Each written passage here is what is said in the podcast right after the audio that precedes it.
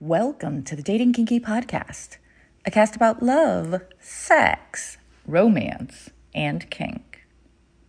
You know, I have been in kink since 1992.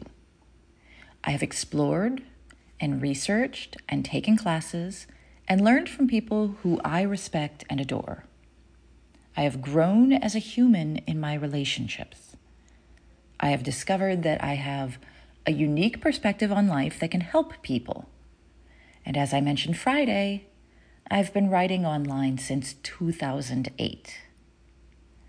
I have been in a kinky business, one way or another, since 2013 because I felt like I found my calling. And yes, I've made some nice money. Not great money, not like I've made in other businesses. Not even enough, really. But enough that I keep going for now. And today, I'm going to talk a bit about that the business of kink.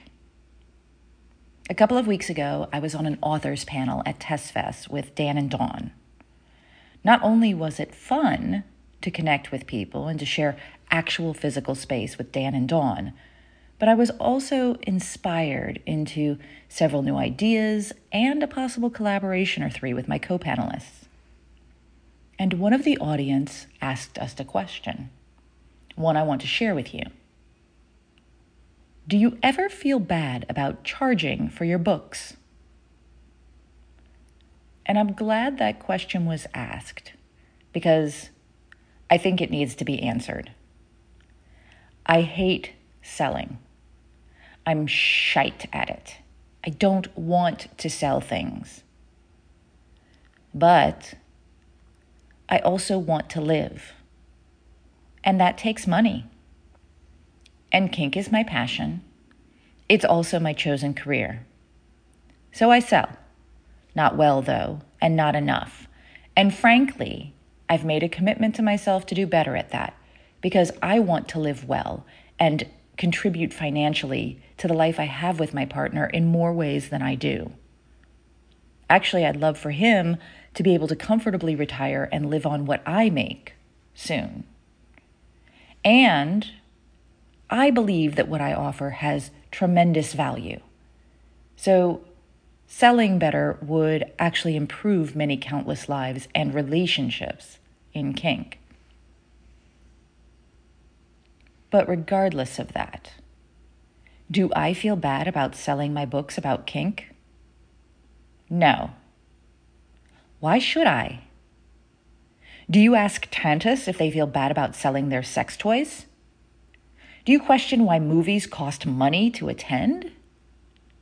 Do you ask the grocery stores you frequent why they don't just give away the food? Then why ask authors? To write a book takes a lot out of a person. Over a hundred hours of researching and writing and organizing, not to mention editing, formatting, creating a cover, putting it online, creating the page to sell it, etc., etc., etc. I have employees to pay. I have servers to run. I have software to maintain. What I do takes time and money. And what I write, the education I bring to the world of kink, the connections I make to make these things happen for you and for others, they can save you time and money.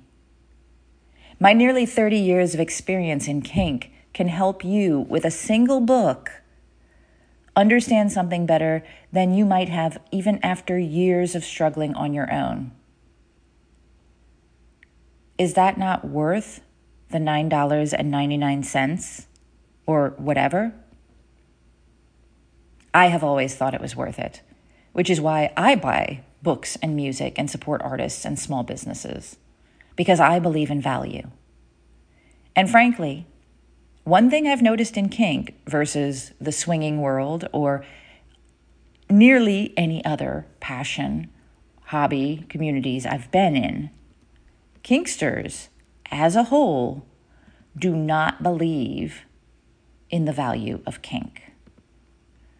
Swinger parties are often $50 per couple, $75 for a single man. And no, I'm not going to discuss how shitty the gendered pricing is right now. They can rake in over $4,000 in a single night.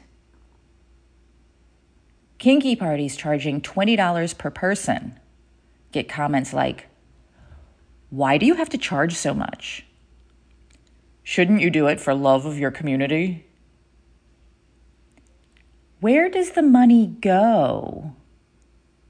Can I get a discount? You're just in it for the money. Getting rich off kinky people is unethical. No. If I were in it for the money, I'd be in something else. I'd be in swinging, for example.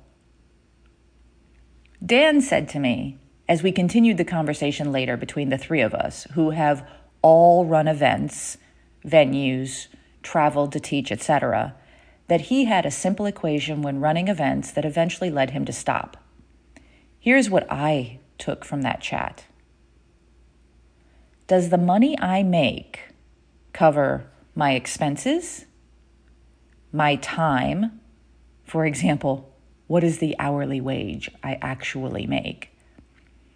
and the bullshit that I have to put up by daring to sell a book that took over 100 hours of time to create or charging for an event that requires setup and teardown and renting a space and food and safety equipment and volunteers and insurance and and and and and that is why there are so few public spaces for kink and so few events, and why so many people burn out when they try to make these things happen. I give a lot back. I don't just sell, I give back.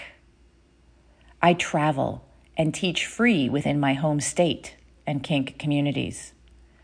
I have been around the world teaching kink, often free Nearly every single time, I don't make enough to actually cover my expenses and my effort. Days off of working, gas or flights, restaurant expenses, hotel stays. I produce 12 to 16 free online educational events every month, free to everyone in the world who can attend live. I write and share content every day, well, every weekday, on FetLife and my blog and other sites with nearly 1,400 writings up and available with no paywall. I run and organize local events free of charge or at minimal charge where I am renting space. I spend my personal time helping people. Yes.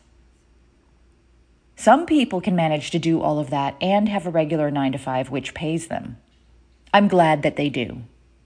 And I would never ask them, Do you feel bad requiring a salary to wait tables, design video games, engineer safe structures, manufacture widgets?